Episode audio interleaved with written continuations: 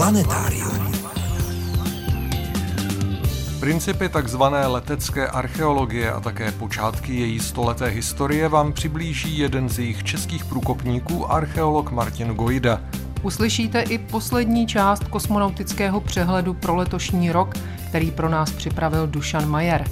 Řeč bude třeba o výzkumu Jupiteru a novinkách v raketové technice. Nabídneme vám krátký přehled zajímavostí, dozvíte se, jak dopadla lednová soutěž o knihu a projdeme se spolu únorovou noční oblohou. Posloucháte Planetárium, týdeník ze světa vědy a fantazie. Od mikrofonu vás zdraví a hezký poslech přejí Veronika Kindlová a Frederik Velinský.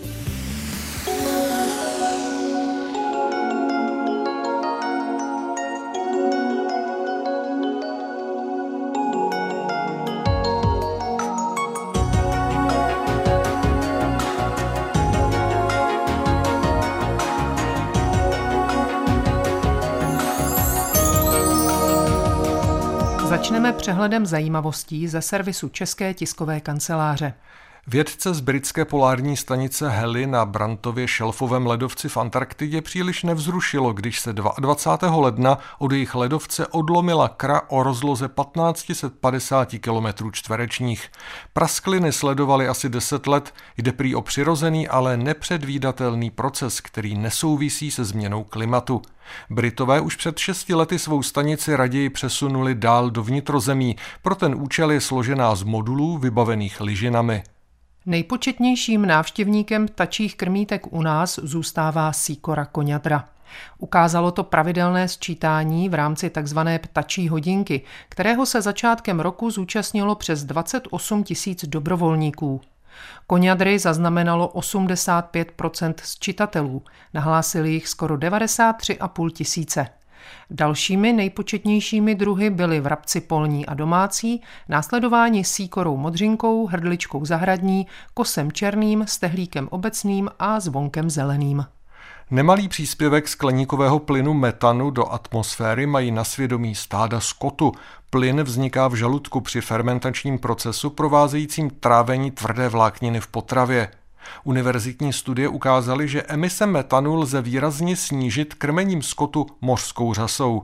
Výrobě syntetického doplňku stravy z červené řasy pro krávy se dokonce zabývá jeden australský startup, bohatě podporovaný miliardářem Billem Gatesem. Dlouhověkost staveb ze Starého Říma, z nichž mnohé slouží dodnes svému účelu, tkví ve specifickém způsobu výroby betonu a malty – Mezinárodní tým vědců došel k závěru, že za vším stojí užívání nehašeného vápna. Při jeho styku s vodou dochází k chemické reakci za vzniku vysokých teplot, v důsledku čehož má prý starořímský beton cosi jako samozacelující vlastnosti, které zvyšují jeho odolnost vůči nepříznivým povětrnostním podmínkám. Od Loňska krouží na oběžné dráze měsíce první jihokorejská lunární sonda Danury – na své palubě má šest přístrojů určených mimo jiné k analýze povrchových částic nebo měření magnetického pole. Významným příspěvkem je kamera s vysokým rozlišením, s jejíž pomocí má sonda nasnímat trvale zastíněné oblasti v blízkosti měsíčních pólů. Získaná data využije americká NASA při plánování budoucích lunárních misí programu Artemis. Výzkumu vesmíru se budeme věnovat v poslední části pořadu. V té následující se budeme dívat opačným směrem, z výšky na povrch zemský a vlastně i kousek pod něj.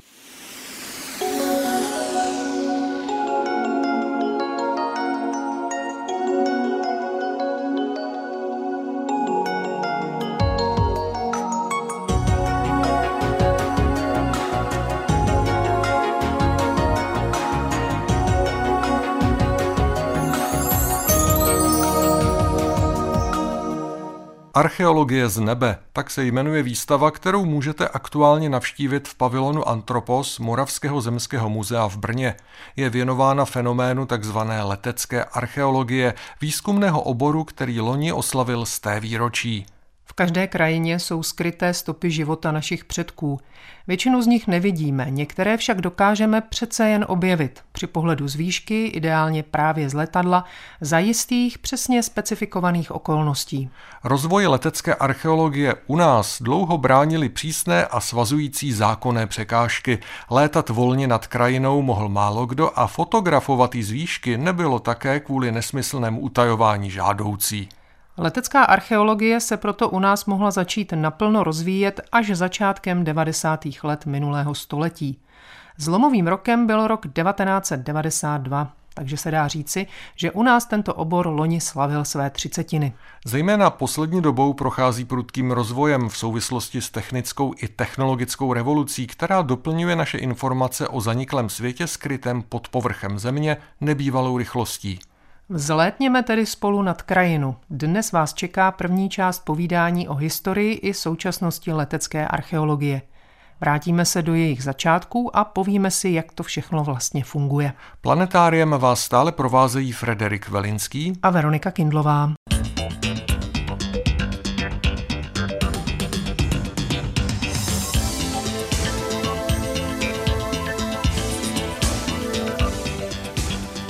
Naším průvodcem světem letecké archeologie bude profesor Martin Gojda z Archeologického ústavu Akademie věd České republiky v Praze, kterého můžeme směle označit za jednoho ze zakladatelů tohoto oboru v Čechách. Nejprve pojďme leteckou archeologii definovat trochu přesněji a pověsme si, kdo vlastně stál u jejich prvopočátků. Letecká archeologie je obor, který dneska už v podstatě právě díky obrovskému rozvoji, na technologií různých softwarů, hardwarů a podobně, už je v podstatě jenom součástí, jedním dílkem mnohem širšího oboru nebo disciplíny, kterou označujeme nebo nazýváme většinou jako dálkový archeologický průzkum, který vychází v podstatě z dálkového průzkumu země.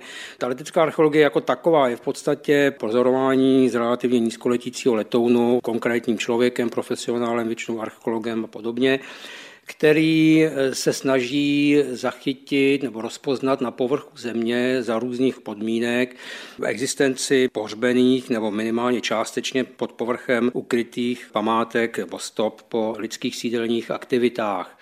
V zásadě se dá říct, že existuje několik principů, na nichž je toto rozpoznávání, tato identifikace, jak říkáme, nebo detekce těch památek zjišťována. A je to právě o něch 100 let, kdy bychom spíše hovořili o vzniku letecko-archeologického průzkumu a jeho základů, protože pohled z výšky a snímkování z výšky už z balonu dokonce přímo v archeologii začalo vlastně už na samém konci, v posledních zhruba pěti letech 19. století při výzkumech na římském fóru Románu a přilehlém Palatínu, především Giacomo Boni, italský architekt, který vedl tyhle ty výzkumy 25 let na přelomu 19. a 20. století, chtěl dokumentovat postupy těch prací, výkopy, ale také rekonstrukce některých těch síl a tak dále.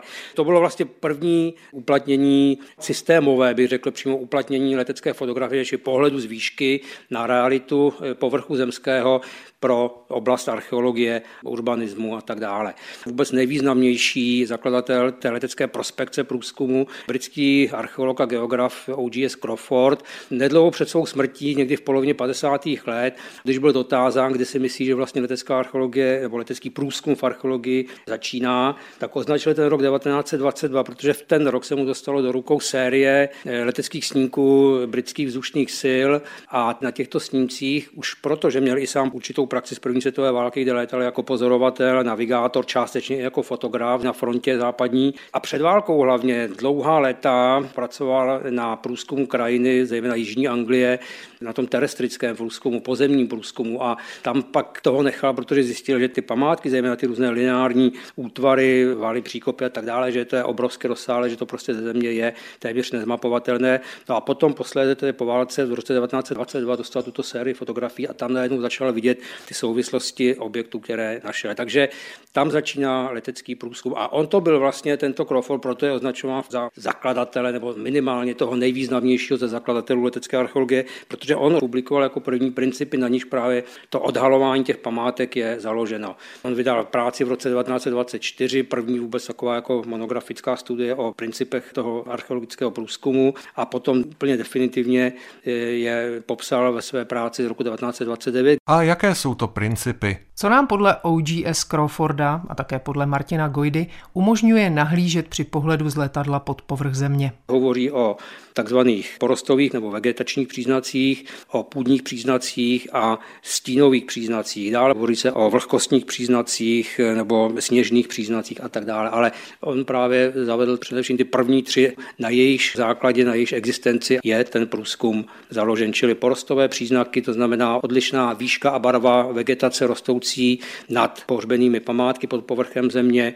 Stínové příznaky, kde se právě uplatňují především v takových zemích, jako je ta Anglie, kde se zachovalo dodnes celá řada monumentů, památek na povrchu země, ať jsou to různé pravěké megalitické památky nebo památky po nevládě římské říše po dobu 400 let, vojenské tábory a samozřejmě stovky zaniklých středověkých vesnic a podobně. Ty jsou tam zachovány na terénním povrchu poměrně ve velkém množství, protože Anglie byla zemí, která až prakticky dá se říci do 20. století jenom minimálně uplatňovala orní zemědělství a naopak uplatňovala se tam velice intenzivně pastevectví, pastva dobytka a ovcí. Zdaleka tak nepoškozuje památky v otevřené krajině, jako je tomu u těch polí.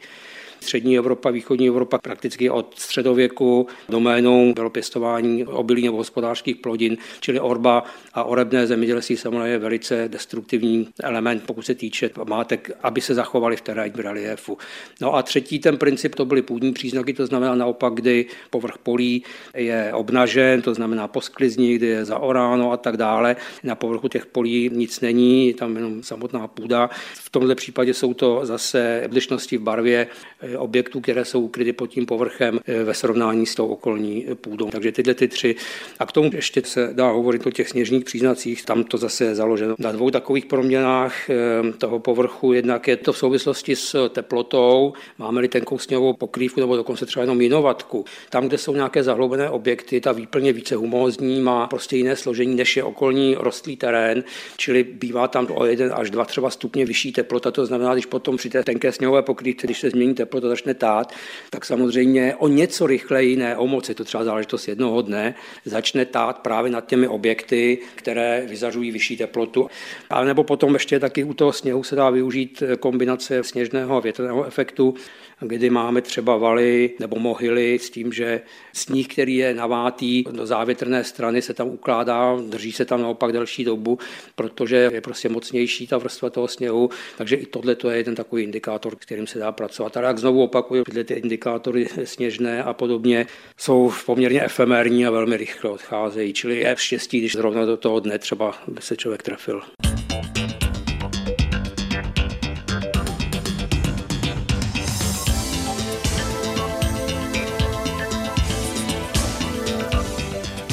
Vraťme se teď o 30 let zpátky, do počátku 90. let 20. století.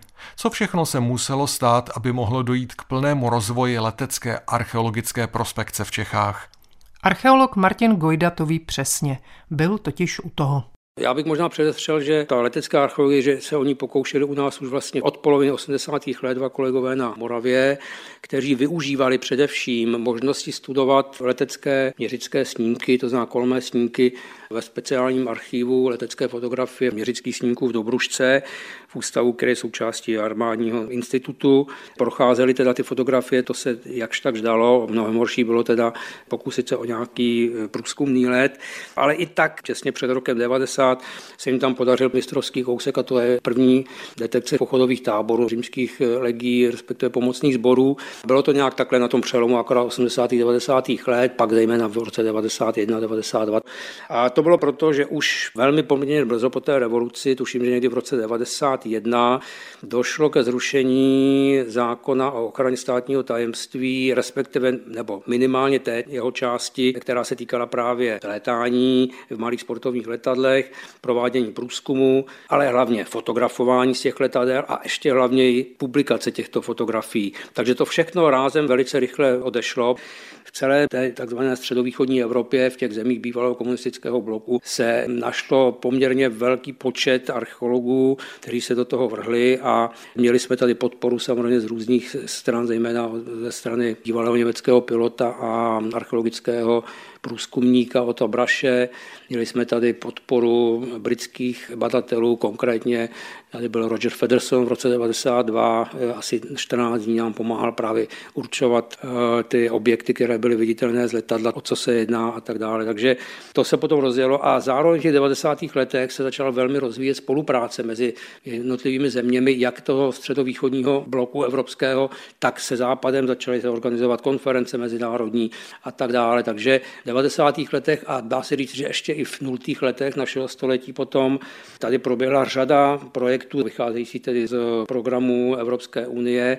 Ten úplně poslední, který byl někdy od roku 2008 až 14 nebo 15, tam bylo účastno asi 40 států i mimo evropských z asi 70 institucí archeologických, památkových a tak dále. Takže můžu říci, že skutečně na tom poli leteckého průzkumu a ve spojení teda s výzkumem minulých krajin ta letecká archeologie patřila skutečně k oborům, kde tedy probíhaly nejrozsálejší projekty eh, založené na finanční podpoře od Evropské unie.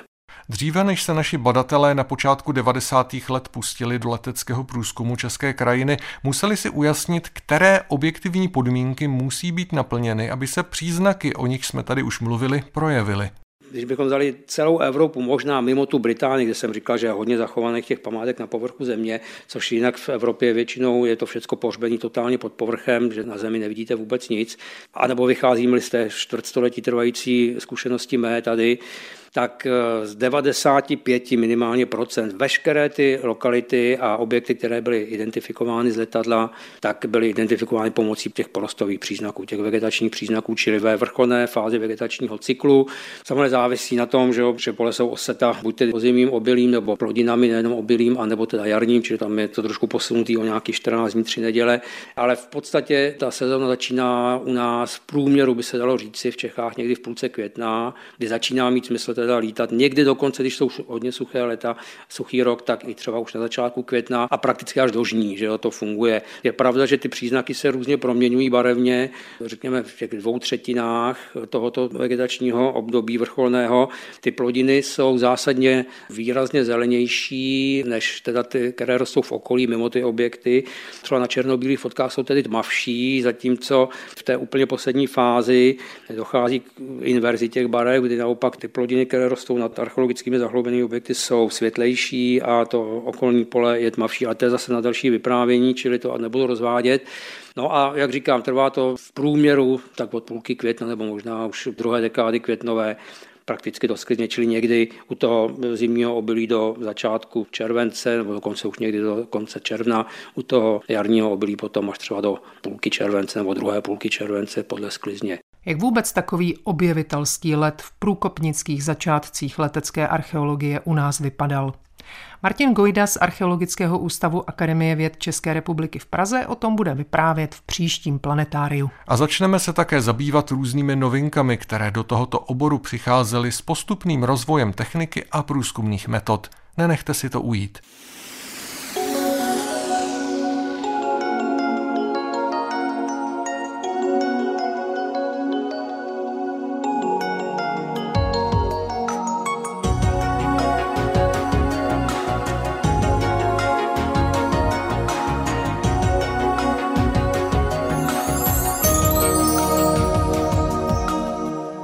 Posloucháte Planetárium, magazín ze světa vědy a fantazie. Miroslav Cimr vám teď prozradí, co zajímavého bude k vidění na únorové obloze.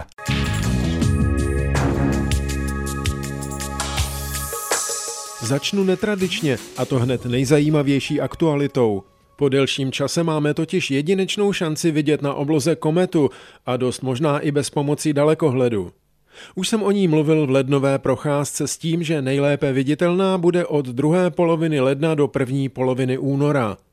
Má poněkud technické označení C2022E3ZTF, což znamená, že byla objevena robotickým přístrojem Cviky Transient Facility na americké observatoři Mont Palomar v rámci širokouhlé přehlídky oblohy. Stalo se tak už loni v březnu, kdy byla ještě nepatrným objektem 17. hvězdné velikosti. Následně astronomové změřili její dráhu a dospěli k závěru, že jde o dlouhoperiodickou kometu s dobou oběhu asi 50 tisíc let. Možná ji tedy před námi viděli na obloze neandrtálci. Při svém putování hvězdnou oblohou je teď už cirkumpolární, to znamená, že vůbec nezapadá za obzor. 1. února bude nejblíže Zemi asi 42 miliony kilometrů. A kde ji v té době najdeme? Bude blízko severního nebeského pólu v souvězdí žirafy nad velkým vozem. Hezky nám ji přiblíží triedr, v němž rozlišíme i její ohon. Na tmavé obloze mimo město ji můžeme spatřit i bez dalekohledu. Nečekejte nějakou impozantní podívanou. Protože však jsou komety nevyspětatelné, nevylučují astronomové třeba její zjasnění, anebo naopak. Kdo by chtěl znát aktuální polohu komety, doporučuji webovou stránku theskylife.com. Pokročilejší pozorovatelé vybavení naváděcí montáží se jistě pokusí o její podobiznu. Aktivitou hýřilo v posledních týdnech naše slunce. Na povrchu bylo mnoho oblastí s pěknými skvrnami. Uvidíme, jak se situace vyvine v dalších dnech a zda se vynoří další skvrny. Důrazně však upozorňuji, že na tento druh pozorování je nutné použít speciální sluneční filtr, a to jak při pohledu pouhýma očima, tak především při pozorování skvrn dalekohledem. Jinak byste mohli přijít o zrak. Hvězdná obloha v únoru má několik dobrých záchytných bodů. Nad hlavou svítí zvířetníkové souhvězdí blíženců s nejjasnějšími hvězdami Kastorem a Poluxem a o něco níž nenápadné souhvězdí Raka. Jižně od blíženců si můžeme z jasných hvězd Sýria ve Velkém psu, Betelgéze v Orionu a Prokiona v Malém psu pospojovat takzvaný zimní trojúhelník. Souvězdí Bíka ustupuje k západu před Orionem, který stále ještě dominuje jižní zimní obloze. Nad ním máme vosku s jasnou kapelou. Na severozápadě svítí dvojité V souhvězdí Kasiopeji a nad severovýchodem Velký vůz.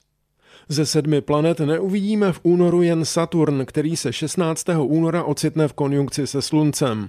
Merkur je počátkem měsíce ráno nad jeho východním obzorem, Venuše, která přechází z vodnáře do ryb, září večer nad jeho západním obzorem a zapadá už ke konci astronomického soumraku. Na červenalý Mars je vidět po většinu noci kromě rána. Uran bude na obloze v první polovině noci a Neptun počátkem měsíce nad jeho západním obzorem. Na obě velmi vzdálené planety si ovšem vemte aspoň triedr.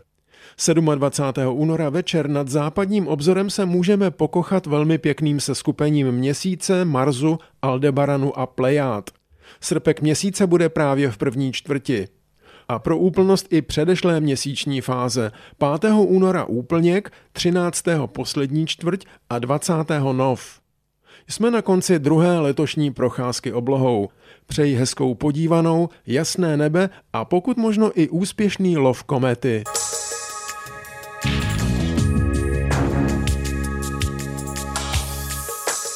Texty pravidelných rubrik najdete v plném znění na našem webu Rozhovory z pořadu se tam nacházejí také ve zvuku a částečně i v textovém přepisu. Naše adresa je rozhlas.cz lomeno planetarium. Na webu najdete i naši soutěž. V lednu jsme hráli o knihu literárního historika Michala Jareše Případ Clifton, monografie jednoho sešitu.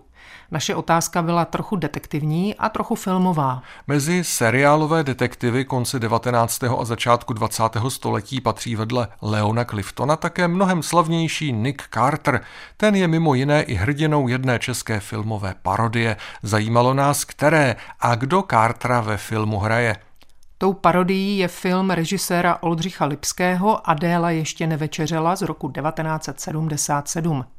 V roli amerického detektiva Nika Cartera se představil slovenský herec Michal Dočolomanský, který však, a na to pozor, mluví hlasem českého herce Františka Němce. Knihu Michala Jareše od nás za správnou odpověď dostane pan Michal Čornák z Chomutova. Gratulujeme. Novou soutěžní otázku uslyšíte v příštím planetáriu. V poslední části dnešního pořadu se budeme naposledy probírat kosmonautickými aktualitami právě načatého roku 2023.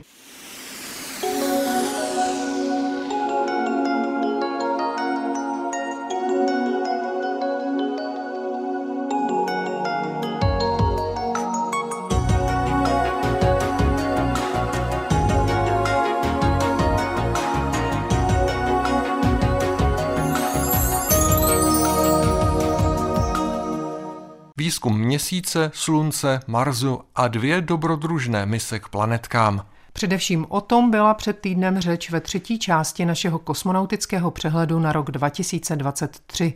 Ta dnešní čtvrtá část bude poslední. Čeká nás výlet k Jupiteru. Krátce se podíváme za nejvzdálenějšími dosud fungujícími vyslanci pozemské techniky v kosmických dálavách a nakonec se zmíníme o letošních očekávaných premiérách v raketové technice.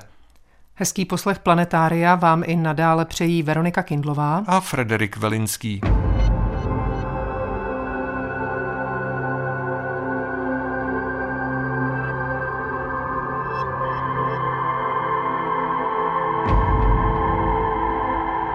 Kosmonautický přehled roku 2023 pro nás připravil popularizátor kosmonautiky Dušan Majer, šéf-redaktor webu Cosmonautics.cz. Minule jsme naše povídání skončili v hlavním pásu planetek mezi Marsem a Jupiterem a právě u této královské planety dnes navážeme. Je to jediná z vnějších planet sluneční soustavy, u které v současnosti působí nějaký průzkumník ze Země, americká sonda Juno. Stále si vede velice dobře, už má několikátou nadstavbovou fázi, v rámci které už se zaměřuje nejenom na planetu samotnou, kterou měla studovat primárně, ale už se ta její dráha stáčí natolik, že se dostává do blízkosti některých velkých měsíců právě této planety. A díky tomu se můžeme těšit na blízké průlety, třeba kolem Evropy, ledového měsíce, anebo kolem vulkanického měsíce Io. Takže tahle sonda, kterou provázely i některé technické problémy, po té, co dorazila k Jupiteru, tak se objevil problém na jejím hlavním motoru, proto nedošlo k úpravě oběžné dráhy, která byla plánována, ale i přesto ta sonda funguje, plní své úkoly a hlavně zvládá to mnohem déle, než se původně očekávalo, navzdory těm problémům s pohoným systémem. No a také se na rok 2023 chystá start nové sondy, která by měla právě k Jupiteru vyrazit. Je to sonda evropská a jmenuje se JUICE. Bude to poslední start evropské rakety Ariane 5, která tímto odejde do výslužby, ale rozloučí se opravdu ve velkém stylu, protože vynese sondu JUICE, která by měla studovat Jupiter. Mimochodem na sondě JUICE se podílí také experti z České republiky, kteří pracovali na některých přístrojích, které sonda právě nese. Sonda JUICE by měla studovat planetu samotnou, její magnetické pole, atmosféru, její polární záře, ale také se zaměří na měsíce, které obíhají kolem Jupiteru. Konkrétně to budou Galileovské měsíce, to znamená ty největší, ty jsou čtyři, ale ona se zaměří pouze na tři z nich. Io vynechá, jednak protože Io obíhá velmi blízko k Jupiteru a zároveň je to svět, který připomíná peklo. Jsou tam samé vulkány, spousta síry, velké teplo. Tahle sonda se zaměří na ty tři zbývající, které jsou mnohem klidnější a mají jedno společné. Jsou to ledové měsíce. Oni mají povrch pokrytý ledem, jsou to tedy měsíce Ganymed, Europa a Kalisto a předpokládá se, je velmi pravděpodobné, že se pod tou ledovou krustou nachází oceán kapalné vody. V případě Evropy to vypadá, že by mohl být dokonce globální a mohl by být hluboký několik desítek kilometrů. Evropa by mohla mít více tekuté vody než celá země koule, i když je to měsíc velký zhruba jako náš měsíc. V případě Ganymedu a Kalisto tam to velmi pravděpodobně globální oceán nebude. U Ganymedu bude spíše někde v okolí Jižního pólu, ale vědce tyto měsíce zajímají z toho důvodu, že se na nich teoreticky může vyskytnout soubor podmínek, které by byly příhodné pro vznik života. To je pochopitelně mimořádně lákavá záležitost, No a právě sonda JUICE by měla proskoumat eh, Jupiter a jeho měsíce doslova od sklepa po půdu. Tam se bude analyzovat opravdu všechno. Fotografie, šástice nabité, magnetické pole, chemické složení, zkrátka dobře, jaký vědecký přístroj si představíte, nebo obor alespoň, tak to bude tahle sonda mít. A bude výjimečná ještě v jedné věci, až dokončí svou základní misi na oběžné dráze kolem Jupiteru, tak ona vstoupí na oběžnou dráhu kolem měsíce Ganymedu, což je největší měsíc sluneční soustavy a v tu chvíli se tahle evropská sonda stane první oběžnicí nezemského měsíce, protože zatím ještě žádná sonda neobíhala kolem nějakého měsíce jiné planety než Země. Za oběžnou dráhou Jupitera pracují v současnosti už jen tři funkční sondy a dvě z nich jsou skuteční dědečkové. Mezi hvězdným prostorem cestují už opravdu dlouho. Co se týče těch nejvzdálenějších sond, těch nejvzdálenějších velvyslanců lidstva, tedy sond Voyager a New Horizons, všechny zatím fungují. Samozřejmě Voyagery jednička a dvojka, už se na nich podepisuje to stáří, ten vysoký věk. Postupně jim dochází elektrická energie, což souvisí s postupným ubýváním eh, radioaktivního materiálu, který jim dodává elektrickou energii ale předpokládá se, že v roce 2023 ještě bude té energie dost na to, aby mohli stále komunikovat a přinášet nám svá měření, protože oni se pohybují v prostředí, kde žádná jiná sonda v současné době není. V prostředí, kde už jsou částice vyvržené sluncem nikoli v dominantní. V tom prostředí už dominuje mezihvězdné médium. To znamená, dá se říct, že i když se stále pohybují v oblasti, kde Slunce je gravitačně dominantní, tak už se pohybují v mezihvězdném prostředí. Sonda New Horizons ta je na tom jinak, technicky bez problémů, ale protože je mladší, tak si stále může dovolit ještě nějaké dodatečné kousky.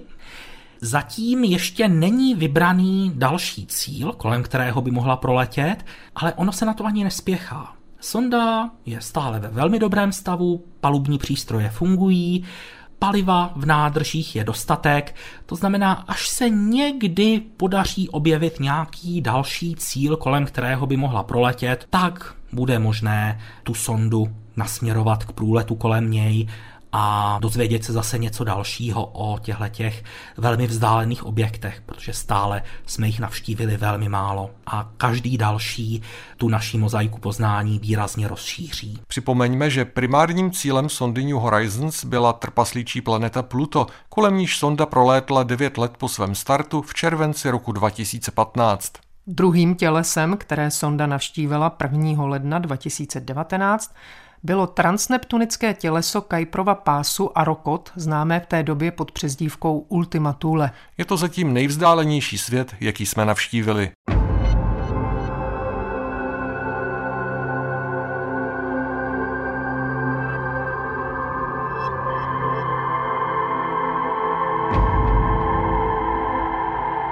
Jak jste v našem souhrnu na čtyřikrát slyšeli, rok 2023 nabídne skutečně spoustu zajímavých a dobrodružných událostí na poli kosmonautiky a výzkumu vesmíru.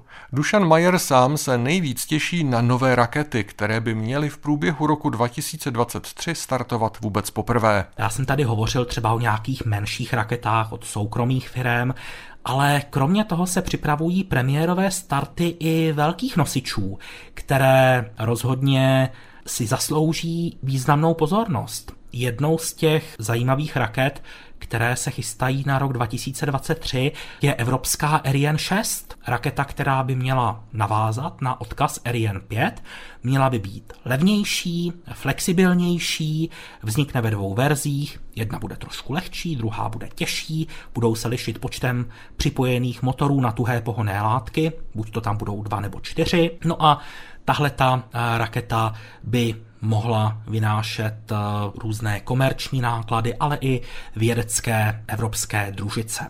Další raketa, která stojí za pozornost, tak to je americká raketa Vulcan od společnosti United Launch Alliance, která by měla nahradit rakety Delta 4 a Atlas 5.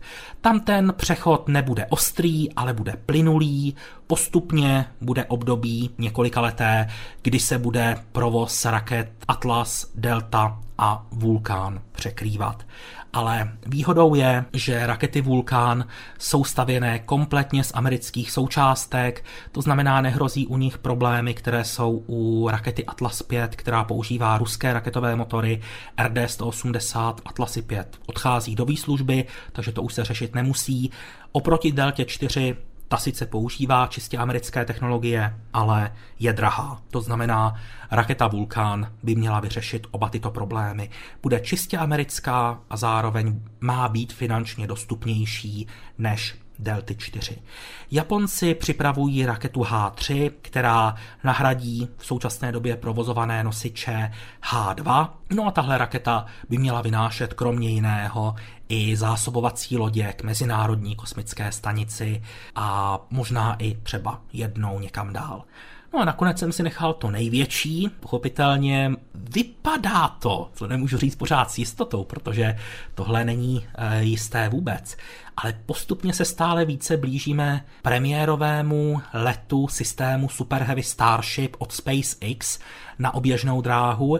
V roce 2022 SpaceX neprovedla žádný testovací let systému Super Heavy Starship, provedla celou řadu testů, které tenhle ten test přibližují, ale zatím ještě není jisté, kdy k němu dojde. Každopádně, až Super Heavy Starship poprvé odstartuje vstříc oběžné dráze, tak se stane bezkonkurenčně nejvyšší a nejsilnější nosnou raketou v historii. Dokonce i lunární Saturn 5, který dostal Američany na měsíc, byl o nějakých zhruba 10 metrů nižší než tahle raketa.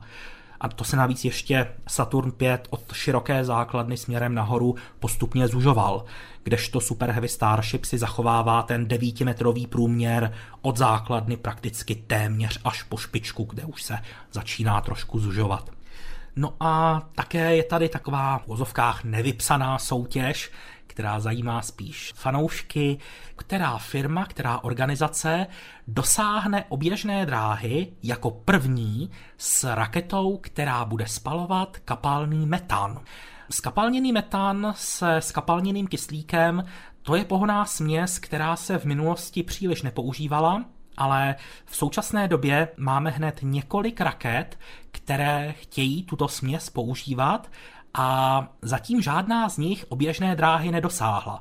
Na konci roku 2022 k tomu byla velice blízko čínská raketa Chuchue 2, která odstartovala, ale bohužel při práci druhého stupně nastaly problémy, došlo k havárii a raketa nedosáhla oběžné dráhy.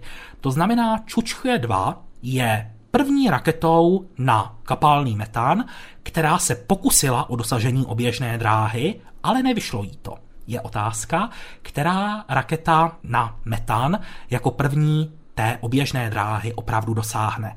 Ve hře kromě zmíněné čínské rakety Chuchue 2 je třeba Super Heavy Starship od SpaceX, raketa Vulcan od United Launch Alliance a také raketa Terran 1 od společnosti Relativity Space.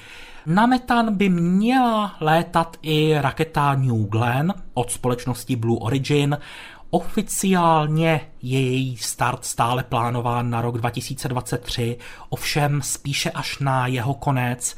A to by nám vždycky mělo rozblikat v hlavě takovou varovnou kontrolku, protože pokud je nějaký start na začátku roku plánován na jeho konec, tak v kosmonautice při těch odkladech, které nastávají, tak bychom se neměli divit tomu, že ten start sklouzne do roku následujícího. Ale rozhodně si myslím, že i kdyby k tomu odkladu došlo, tak těch ostatních událostí bude tolik, že se rozhodně nudit nebudeme. Čeká nás spousta úžasných okamžiků a to, co jsem tady zmínil, tak to je skutečně jenom výběr toho nejlepšího, protože těch úžasných misí se chystá ještě mnohem a mnohem víc. Popularizátor kosmonautiky Dušan Majer, šéf-redaktor webu Cosmonautics.cz, to řekl za nás. Těšte se, i letošní rok přinese v oblasti letů do vesmíru a jeho výzkumu spoustu zajímavých událostí. A to je tečka za naším přehledem a zároveň i za dnešním vydáním Planetária. Uslyšíme se zase za týden. Sejít se ale můžeme o něco dříve. Už ve čtvrtek 2. února se totiž uskuteční další přátelské setkání z cyklu Café Nobel. Jeho pořadatelem je Univerzita Jana Evangelisty Purkyně v Ústí nad Labem ve spolupráci s naším magazínem. Tentokrát se sejdeme v kavárně a restauraci Refugio v Tisé na Ústecku. Naším hostem bude literární historik Michal Jareš. Jak víte, autor knihy o detektivním fenoménu přezdívaném Leon Clifton A tak se jeho přednáška nemůže týkat ničeho jiného než české detektivky. Projdeme se spolu její 150 letou historií od Cliftona k Finkovi. Znalci vědí, že výrazná stopa v historii české detektivky vznikla právě i na spojnici Libouchec Tisá, tak se nechte pozvat. V Refugiu v Tise začínáme ve čtvrtek o půl sedmé večer. Pro dnešek je to z Planetária všechno. Loučí se s vámi a krásný zbytek víkendu vám přejí Frederik Velinský a Veronika Kindlová. Mějte se krásně. Planetárium. Planetárium, magazín ze světa vědy a fantazie, přináší každý týden rozhovory s odborníky či popularizátory vědy, nabízí aktuality, pravidelné rubriky a také soutěž o zajímavé publikace. V podobě zvukové či psané nás najdete i na internetu rozhlas.cz lomeno planetárium. Vydejte se s námi za poznáním.